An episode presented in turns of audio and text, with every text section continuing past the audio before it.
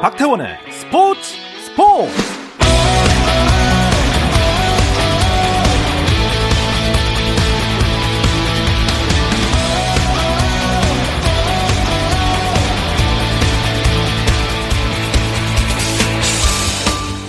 스포츠가 있는 저녁 어떠신가요? 아나운서 박태원입니다. 네, 오늘 이슈들을 살펴보는 스포츠 타임라인으로 출발하겠습니다.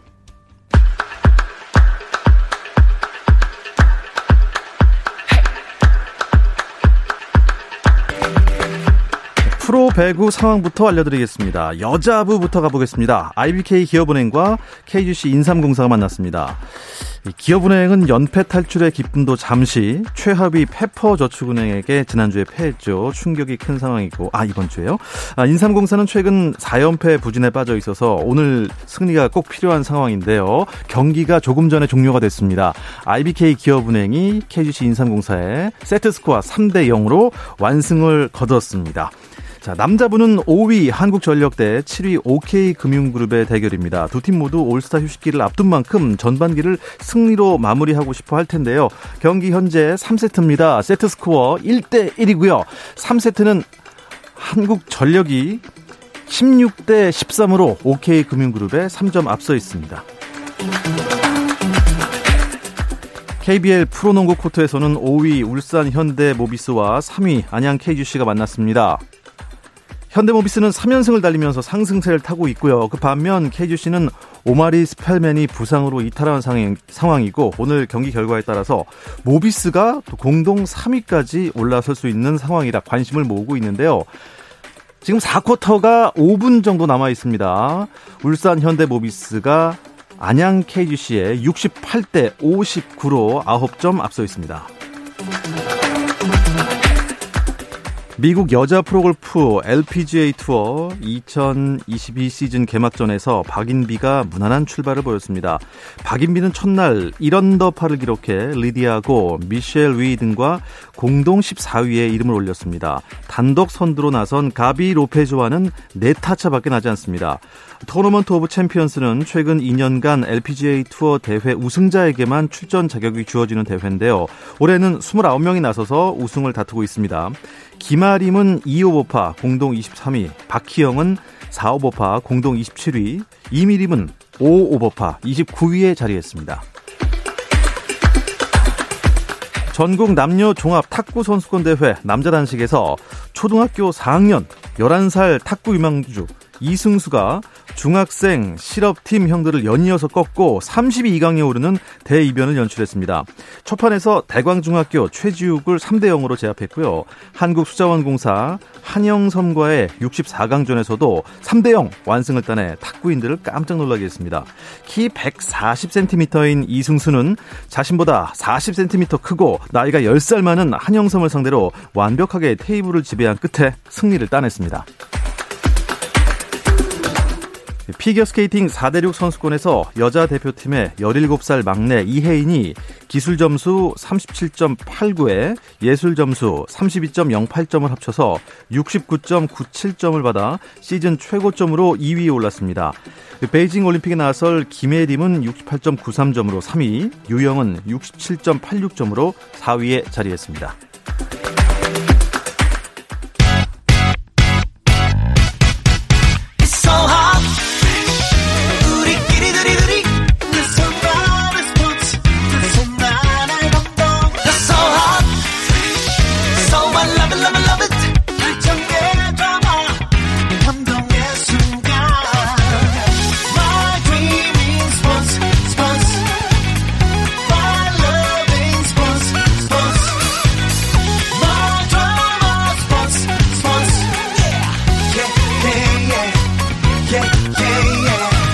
스포츠 스포츠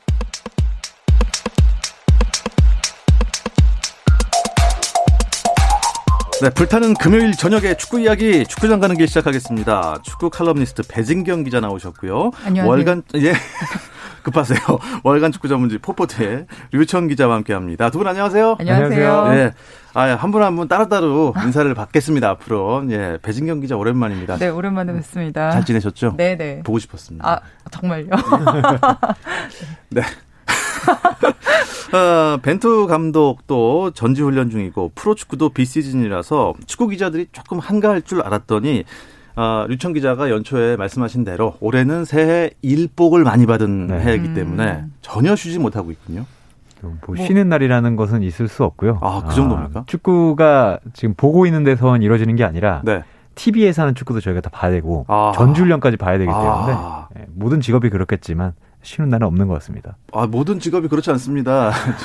주 5일제 아닙니까? 요즘에 주 4일제도 논의되고 있는 바람에. 네, 그래. 네. 정말 주 7일 동안 다 일하세요? 아, 저는 좀 쉬엄쉬엄 하고 있습니다. 예. 유청, 유청 기자가 일복이 많이 터진 것 같습니다. 아, 그렇습니다. 네. 집에 가기 싫어서 열심히 일한다는 얘기도 있는데 그건 네. 아니겠죠. 대답을 안 하고 있습니다.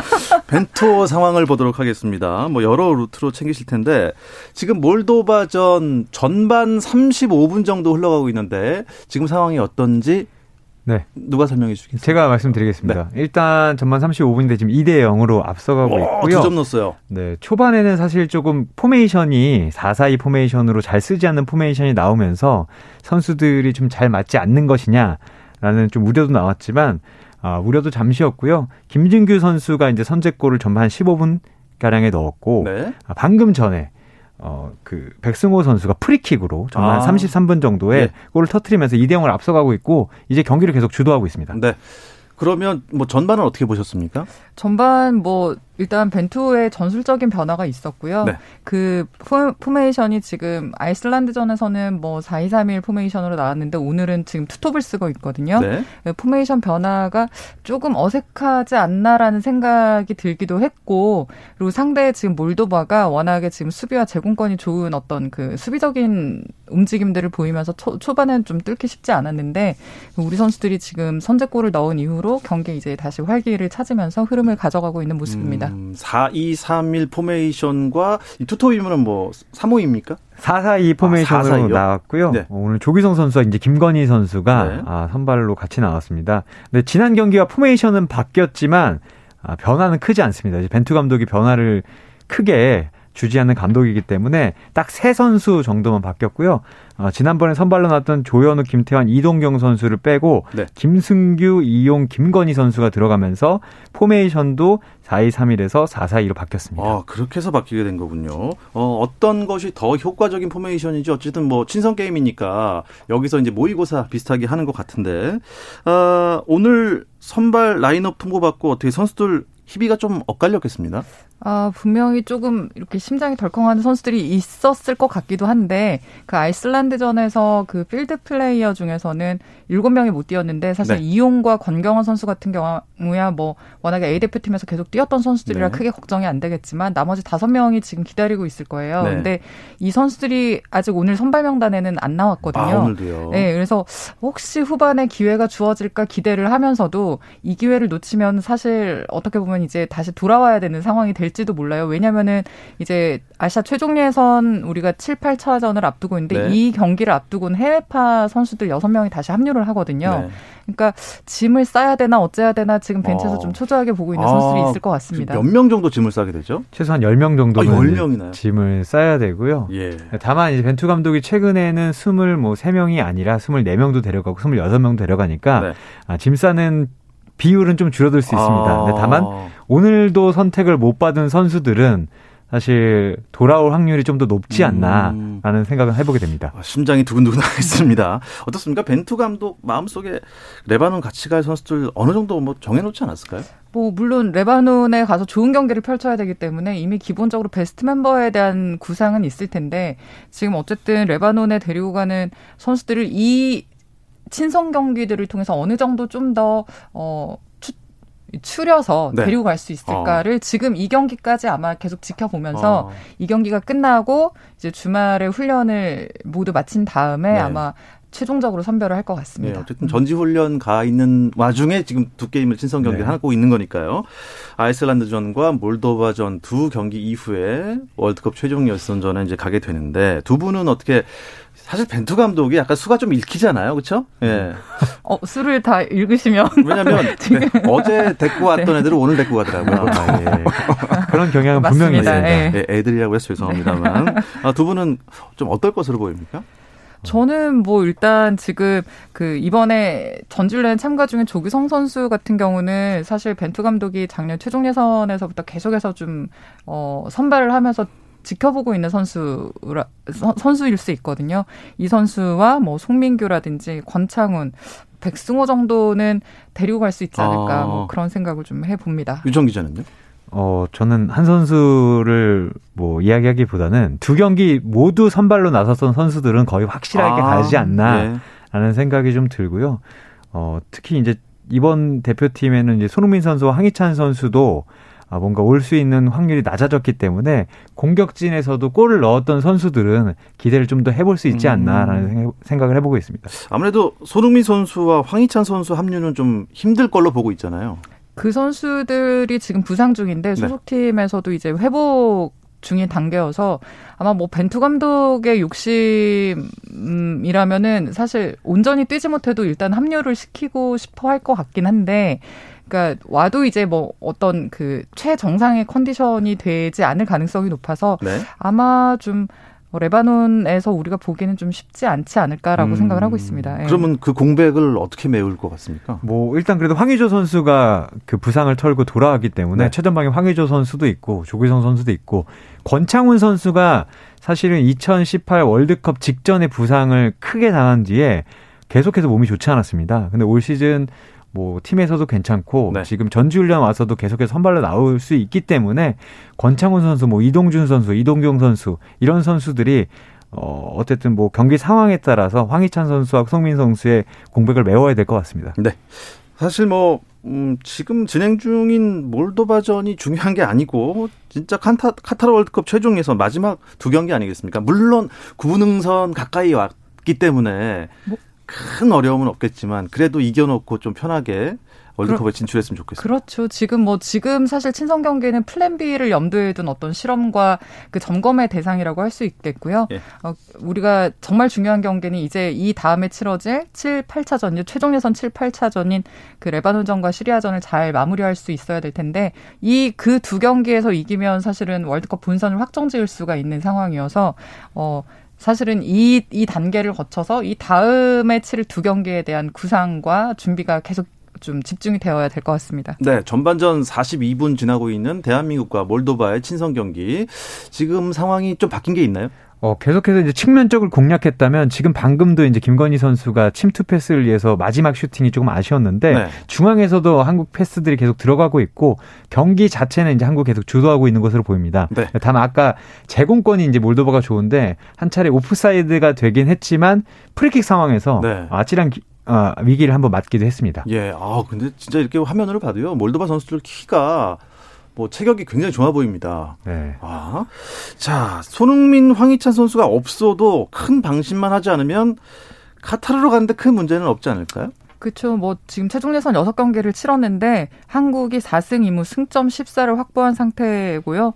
뭐 사실 사, 어, 확보한 상태로 지금 A조에서 2위를 달리고 있는데 3위 아랍에미리트 연합과는 승점 8점 차가 나거든요. 그러니까 요 두 경기에서 이기면은 사실 뭐 마지막 두 경기 결과에 상관없이 본선행을 확정을 지을 수가 있고 어, 손흥민, 황희찬 선수가 지금 부상이긴 한데, 뭐, 조규성이라든가, 지금 또 점검하고 있는 송민규, 엄지성, 뭐, 이런 좋은 선수들이 계속 있으니까, 예. 아마 플랜 B를 염두에 두고 좀 계속해서 감독이 점검을 하고 있는 중이라고 보입니다. 네. 자, 이, 이제 우리가 이제 배 좀 비유를 해서, 뭐, 벤투호, 또, 여자 대표팀은 벨호, 네, 그리고 발음하기 어려운 황선홍호도 있습니다. 자, 여자 대표팀 역시 중요한 대회 일정에 돌입했는데요. 잠시 쉬었다 와서 이야기 나누겠습니다. 어, 골이에요, 골이에요! 골을 기록합니다! 오늘 경기 놓쳤다면 KBS 1라디오 스포츠 스포츠 박태훈 아나운서와 함께합니다. 축구 얘기하다 보면은 뭐 밤새는 줄 모르겠습니다만 축구 좋아하시는 분들만 그렇습니까? 아닙니다. 이제 청취자분들을 축구의 세계로 좀 어, 빠져들게 해야 되겠습니다. 금요일 저녁 축구 이야기 축구장 가는 길 듣고 계시고요.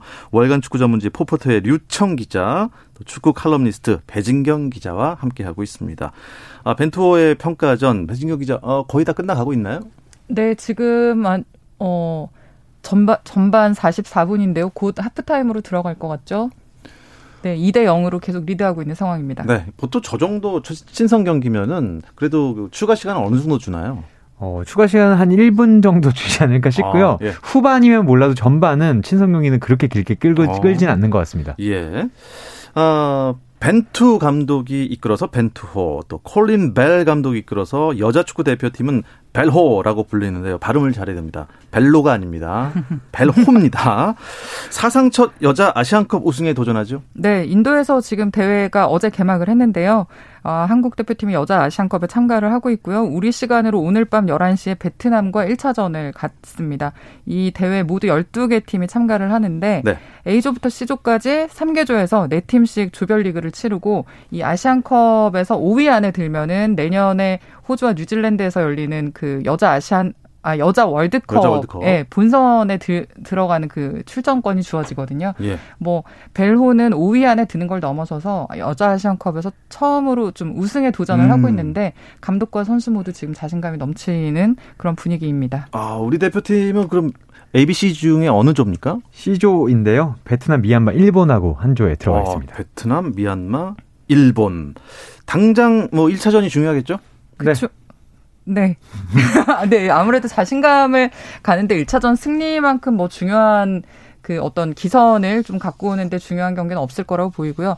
그 우리가 베트남과 역대 전적에서 11승으로 굉장히 압도적인 우위를 보이고 있는데 그 이런 역대 전적에서 오는 자신감도 있고 또 우리 멤버들이 지금 지소연, 조소현, 이금민 같은 유럽에서 뛰고 있는 굉장히 좋은 선수들이 있고요. 네. 이 선수들이 책임감과 경험이 굉장히 녹록지가 않기 때문에 뭐 1차전에서 베트남전을 승리로 거두고 계속해서 조별리그에서 좋은 성적을 내서 어, 다음 단계로 나가겠다는 목표를 갖고 있습니다. 근데 그 약간 변수가 있다면서요? 일단 당연히 여기도 코로나19가 이제 문제인데요. 맞습니다. 어, 한국 대표팀에서도 선수 3명 그리고 스태프 3명이 양성 판정을 받았고 오, 꽤 많네요. 네, 상대인 이제 베트남에서도 뭐 선수단의 거의 절반 정도가 와. 코로나19에 감염되면서 나머지 인원만 이제 경기장 경기를 하는 곳으로 이동하고 있다고 하는데 어, 이것을 알기 때문에 AFC에서도 이번 대회에서는 13명만 뛸 수 있으면 경기를 진행해야 된다라는 음. 규정을 내놨습니다. 그래도 정상적인 경기가 될까요? 어, 사실 뭐 축구는 11명이 일단 나오면 그 경기는 성립이 되니까 네. 진행은 될 텐데요. 그리고 지금 말씀하신 것처럼 이게 경기를 치르고 대회가 진행이 될수록 그 이 한정된 자원으로 계속 뛰게 하는 이 자체가 이제 변수가 될 수 있어서 대회를 치르면서 코로나라는 변수에 어떻게 대응하는지도 좀 관전 포인트가 될 것 같습니다. 그 아, 그 모든 팀들이요. 예. 네. 일단 조별리그 우리나라는 C조에 포함됐다고 했는데 일정을 좀 설명해 주시죠. 네, 일단 한국은 이제 베트남과 경기를 하고요. 21일에 경기를 하고 미얀마, 일본을 잇따라 상대하게 되는데 일단 뭐 미얀마와 베트남은 어 우리가 그 피파 랭킹 18위인데 32위와 47위거든요. 네. 이두 팀만 잡는다면 뭐 세계 최고급에 있는 일본과 마지막 경기를 앞두고도 이미 8강을 확정지을 수 있을 것 같습니다. 그렇다면 두 분이 생각하시기에는 C조에서는 대한민국과 일본이 올라갈 것이다. 그렇 그렇게 되겠죠. 아, 되, 되, 되어야 되고요. 사실 이제 그 우리가 8강 이후 토너먼트로 가면 일본을 다시 만나니까 그러니까 결승까지 가려면 일본을 다시 한번 만나야 되는 그런 대진이 될 건데요. 네. 그러니까 어쨌든 조별리그에서 먼저 이기면 사실 또 그 자신감으로 다음 토너먼트에서도 좋은 경기를 펼칠 수가 있기 때문에 뭐 조별리그부터 일단은 모든 경기를 승리로 좀 가져왔으면 좋겠다는 바람을 갖고 있습니다. 일본은 전력이 어떻습니까? 일본은 상당히 좋은 전력을 가지고 있고 아시아에서 월, 여자 월드컵 우승한 경험도. 가지고 있거든요. 그런데 이제 에이스라고 볼 수 있는 이아부치 미나 이제 아스널에서 뛰고 있는 이 선수가 있는데 네. 이 선수가 또 코로나19에 이제 감염이 됐습니다. 아. 물론 이제 그 완치가 되면 경기에 나설 수도 있겠지만 네. 어떻게든 컨디션 관리에 쉽지 않은 상황이 있기 때문에 어 저는 조별리그부터 일본을 한번 넘는다면 네. 어 뭐 아시안컵 우승으로 갈 수도 있지 않나라는 생각도 해봅니다. 네. 어 21일 날 조별리그 첫 경기 베트남을 순조롭게 넘기고 미얀마를 가볍게 제치고 그 다음에 일본까지 이긴 다음에 조 1위로 그 다음으로 올라갔으면 좋겠습니다. 자, 항저우 아시안 게임에서 금메달을 꿈꾸고 있습니다. 우리 황선홍호 현재 제주도에서 전지훈련 중인가요? 네, 제주에서 전지훈련 중이고요. 뭐 결국에는 9월에 있을 항저우 아시안 게임 금메달을 노리겠지만 그그 전에 6월에 그 우즈베키스탄에서 열리는 아시안컵도 있거든요. 23세 이하가 참가하는 아시안컵이 있는데 네. 어, 이 두 대회에서 좀 주축이 될 만한 선수들을 어, 황선홍 감독이 선별을 해야 되고 그러기 위해서는 이제 좋은 선수풀을 확보를 해야 되기 때문에 그 일환으로 이번에 그 제주도에서 전지훈련이 진행 중입니다. 어, 어제 그 역시 제주에서 전지훈련 중인 수원 삼성과 연습 경기를 했는데 네. 뭐 1대2로 패하기는 했지만 그래도 계속해서 어떤 선수를 선수를 점검하고 실전을 통해서 선수들의 능력을 확인해 보는 시간을 계속 갖고 있는 것 같습니다. 저 궁금한 게요. 이게 이제 뭐 정식 소집이 되지 않았는데도 전지 훈련을 떠나려면은 뭐 어, 황선홍 감독이 일단 생각한 선수들을 데리고 갔을 거 아닙니까? 아, 황선홍 감독은 명단을 발표를 했습니다. 네. 명단을 발표해서 이제 공식 소집 중이고. 아. 아 그렇기 때문에 예? 지금 터키와 제주로 갈라졌을 뿐 A 대표팀과 올림픽 대표팀은 똑같이 전지훈련을 공식적으로 하고 있는 겁니다. 아, 그렇군요. 명, 발표된 명단을 데리고 지금 뭐그 교집합으로 겹친 A 대표팀에 있는 선수들도 있습니까, 지금? 아, 사실 지금 선발한 선수들은 아, 교집합이 있다면 A 대표팀에 가 있게 되고요. 네. 어, 여기도 지금 연습을 하고 있기 때문에 지금은 아, 월드컵 최종 예산 선수가 아마 네. A 대표팀에 지금 어, 가 있는 상황일 거예요. A 대표팀이 네. 월드컵 최종 예산을 앞두고 있기 때문에 지금은 당장은 음, 우선순위가 아, 월드컵 대표팀에 가 있는 것으로 알고 있습니다. 두 분은 이제 전지 훈련도 취재를 계속 하실 텐데 지금 뭐 따뜻한 곳으로 일단 가서 하지 않겠습니까? 어, 어떤 팀들이 지금 전지 훈련 중이죠? 네, 지금 K리그 12, 아, 12팀, 그리고 K리그 2의 그 13팀 아, 11팀이죠. 네. 11팀이 모두 지금 전지훈련을 진행을 하고 있고요.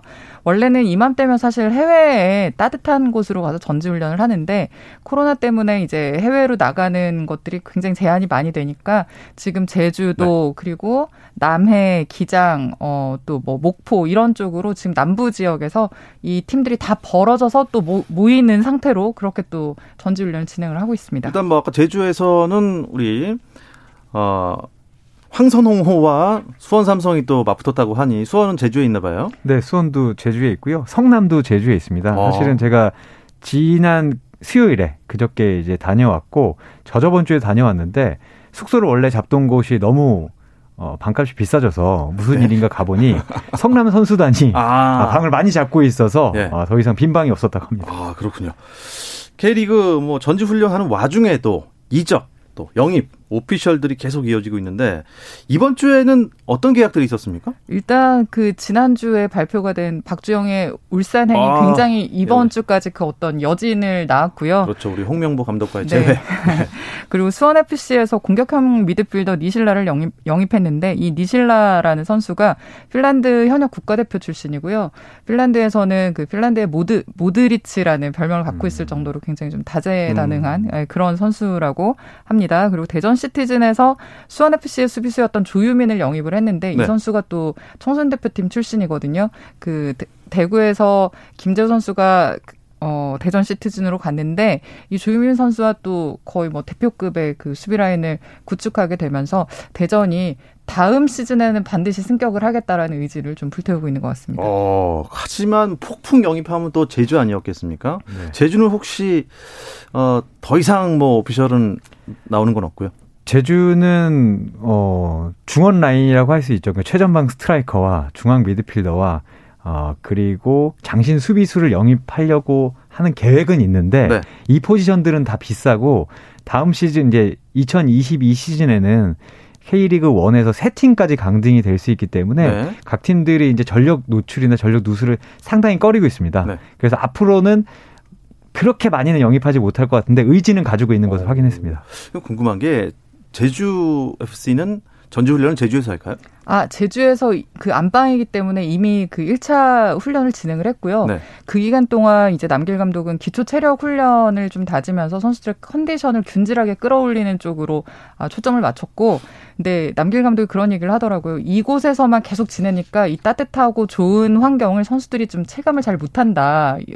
어, 다른 팀들은 다 내려오는데 우리는 안방에서 이렇게 좋은 환경을 누리고 있으면도 음. 선수들이 체감을 잘 못한다. 다만 이 선수들이 좀 지루함을 느낄 수 있기 때문에 네네. 2차 전, 지훈련은 순천으로 가겠다라고 했는데 아. 어, 그 순천으로 가서 진행을 하고 있는 훈련이 지금 진행 아, 17일부터 이어지고 있습니다. 예. 일단 뭐 박주영 선수가 울산행으로 갔다 울산으로 갔다는 게 엄청난 또 파장을 일으키면서 기자회견장에서 박주영 선수 또 홍명보 감독 이렇게 어 같이 이렇게 앉아 있는 거 보니까 그 런던 올림픽 생각이 나고 막 그러더라고요. 그 런던 올림픽이 이제 10년 전인데 그 당시에 2002 한일 월드컵 이후에 딱 10년인데 우리가 또 런던 올림픽에서 동메달을 땄고 맞습니다. 동메달을 딸 때 꺾었던 팀이 영국 단일 팀과 그리고 또 일본이었기 일본. 때문에 상당히 큰 울림을 줬거든요. 그때 그 당시에 이제 감독이 홍명보 감독이었고 박주영 선수가 참가해서 3, 4위전에서 골을 터트리면서 네. 두 감독과 이제 선수가 엄청 좋은 그림을 만들어냈는데 또 10년 만에 다시 만났습니다. 네. 어쨌든 그 런던의 영광이 울산으로 이어질지가 궁금합니다. 왜냐하면 울산이 이제 아, 사실 그 약간 만년 2위 팀 준우승 전문팀이 굳어질까봐 올해는 조금 바꿔보자. 이래서 울산이 좀 영입을 한 것 같기도 한데 어떻, 어떻게 보십니까 이번 시즌은? 그래, 그렇죠. 아무래도 이제 그 홍명보 감독도 이번 시즌에 트로피를 들어 올리겠다라는 어떤 그 계획이 있고 박주영 선수도 그 입단 기자회견에서 감독님이 트로피 드는 모습을 보일 음. 어, 보고 싶다라고 했, 기 때문에 본인이 그에 기, 기여를 하겠다라는 의지를 보였고요. 사실 전문가들의 의견을 종합해서 좀 보면 박주영 선수 아무래도 나이라든가 경기 감각을 보면은 90분을 풀로 뛰기는 좀 어렵. 겠지만 이 선수가 그래도 문전에서 보여주는 그 침착함과 한 방이 네. 있기 때문에 어 그 사실 지금 울산 같은 경우는 우세훈을 제외하고는 스트라이커 자리가 지금 좀 빈약한 편이거든요. 그 자리를 이제 박주영 선수가 좀 음. 메워줄 것으로 보여주 보여지고 있고 이제 언급하셨다시피 그 우승 길목에서 한 번씩 계속 이 미끄러지는 것들이 네. 어, 굉장히 이제 경험이 필요한 이 음. 자리인데 네. 박주영 선수가 합류를 해서 선수들을 좀 잡아주면서 그런 고비들을 넘겨갈 수 있는 어떤 모델이 되어주지 않을까라는 기대들을 갖고 있는 것 같습니다. 베테랑의 맛을 한번 보여줄 그렇죠. 때가 됐는데 말이죠. 오래 못 뛰더라도 결정적인 한방 내진 정신적 지주 이런 역할을 하게 될 것 같습니다. 자, 대한민국과 몰도바의 축구 국가대표 친선 경기가 이제 그 후반전이 시작될 텐데 어, 좀 어떤 점들을 주목해서 보면 좋을까요? 어, 일단 말씀하신 대로 아직도 그라운드를 밟지마다 다섯 명 중에 누가 이제 후반에 들어올 수 있을 아. 것인가가 조금 어, 지켜볼 문제라고 보고요. 그리고 이제 골을 더 누가 터트릴 수 있을 것인가. 네. 사실 공격진은 헤이파들이 주축이거든요. 예. 그렇기 때문에 공격진을 봐야 될 것 같습니다. 네. 이번에는 뭐 한 5대 0 정도로 예상합니다. 네. 이야기를 끝으로 금요일 저녁에 축구 이야기 축구장 가는 길 아쉽지만 마치겠습니다. 축구 칼럼니스트 배진경 기자, 월간 축구 전문지 포포트의 류청 기자 두 분과 함께 했습니다. 고맙습니다. 고맙습니다.